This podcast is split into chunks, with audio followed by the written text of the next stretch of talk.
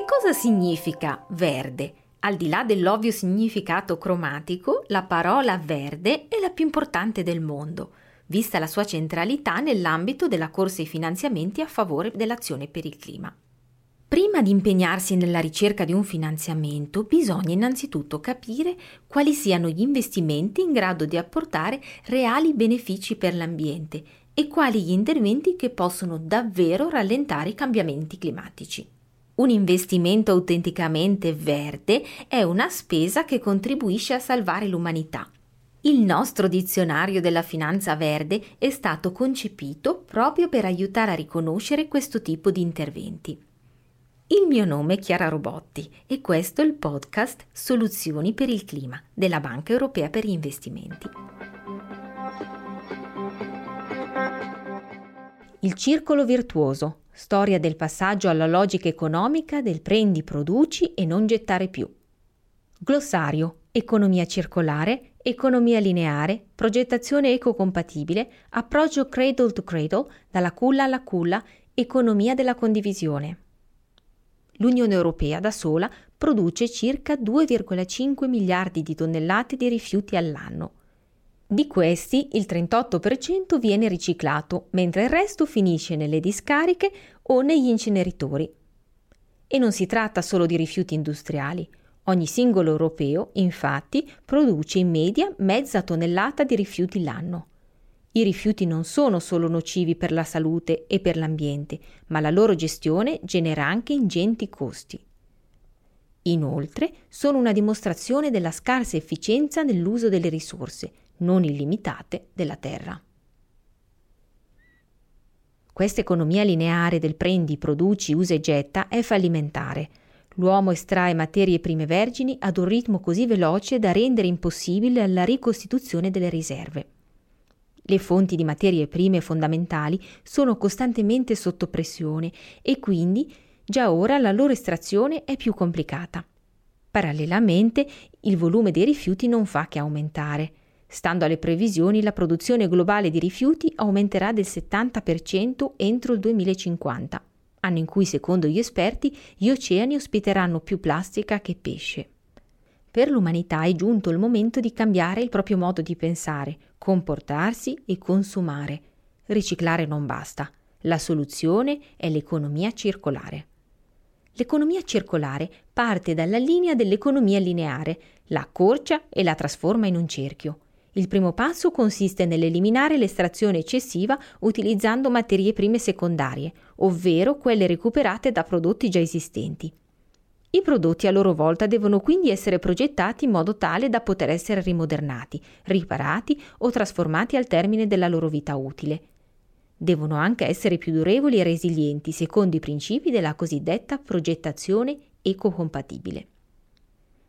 Nell'economia lineare le imprese estraggono risorse naturali e le trasformano in un determinato prodotto, destinato prima al consumo e poi, inesorabilmente, allo smaltimento come rifiuto. In un'economia circolare, invece, i prodotti e i processi industriali sono ripensati e ridefiniti in un'ottica di utilizzo perpetuo delle risorse.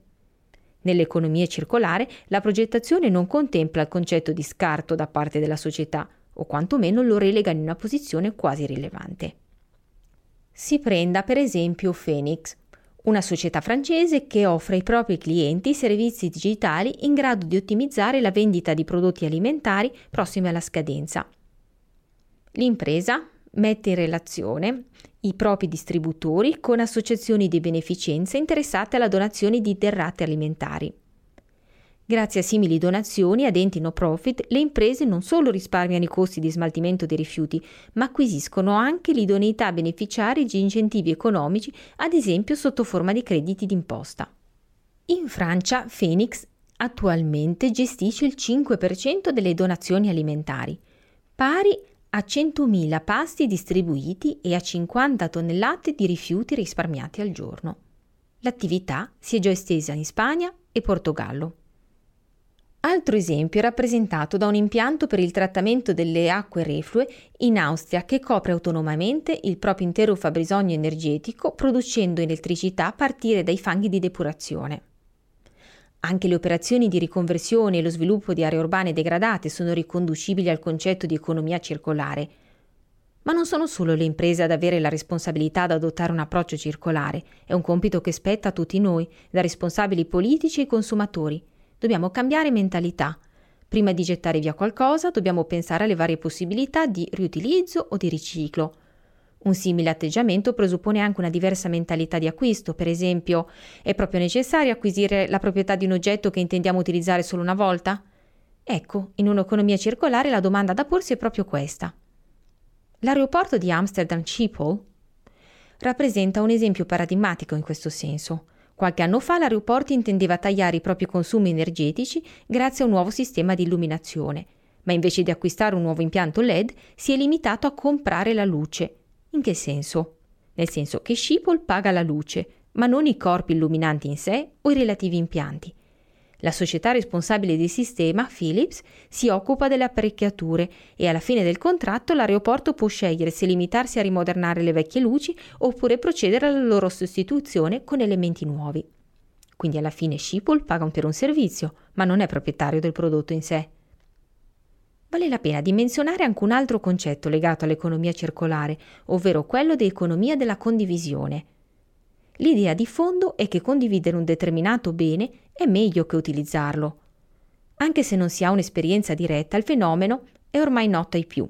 Nell'economia della condivisione i consumatori, anziché affidarsi alle grandi imprese, condividono, noleggiano o si scambiano prodotti e servizi tra loro. Proprio per questo si parla anche di economia collaborativa. Rientra in questa categoria la società francese BlaBlaCar, che fa incontrare la domanda e l'offerta di trasferimenti in auto da una città a un'altra, in modo che autista e passeggero condividano i costi del viaggio. E così facendo riduce anche le emissioni. Ma economia circolare non significa semplicemente fare scelte rispettose per l'ambiente, perché comunque una logica economica c'è. Infatti, la strategia circolare consente alle imprese di tutelarsi dalle fluttuazioni dei prezzi delle materie prime rare. In questa prospettiva denominata cradle to cradle, dalla culla alla culla, i prodotti o i relativi componenti vengono riportati alle origini, quindi appunto alla culla della propria produzione iniziale, seguendo un approccio particolarmente utile per le imprese che lavorano materie rare. Anche il clima beneficerà dell'economia circolare. Infatti, semplicemente applicando strategie di economia circolare a cinque settori chiave, cemento, alluminio, acciaio, materie plastiche e alimentari, si potrebbe eliminare quasi la metà delle emissioni derivanti dalla produzione di beni. 9,3 miliardi di tonnellate di anidride carbonica nel 2050, il che equivarrebbe a azzerare le attuali emissioni dell'intero settore dei trasporti. Grazie per aver ascoltato il podcast Soluzioni per il clima. Per non perdere neanche un episodio della serie, non dimenticare di iscriverti. Soluzioni per il clima è un podcast della Banca Europea per gli investimenti.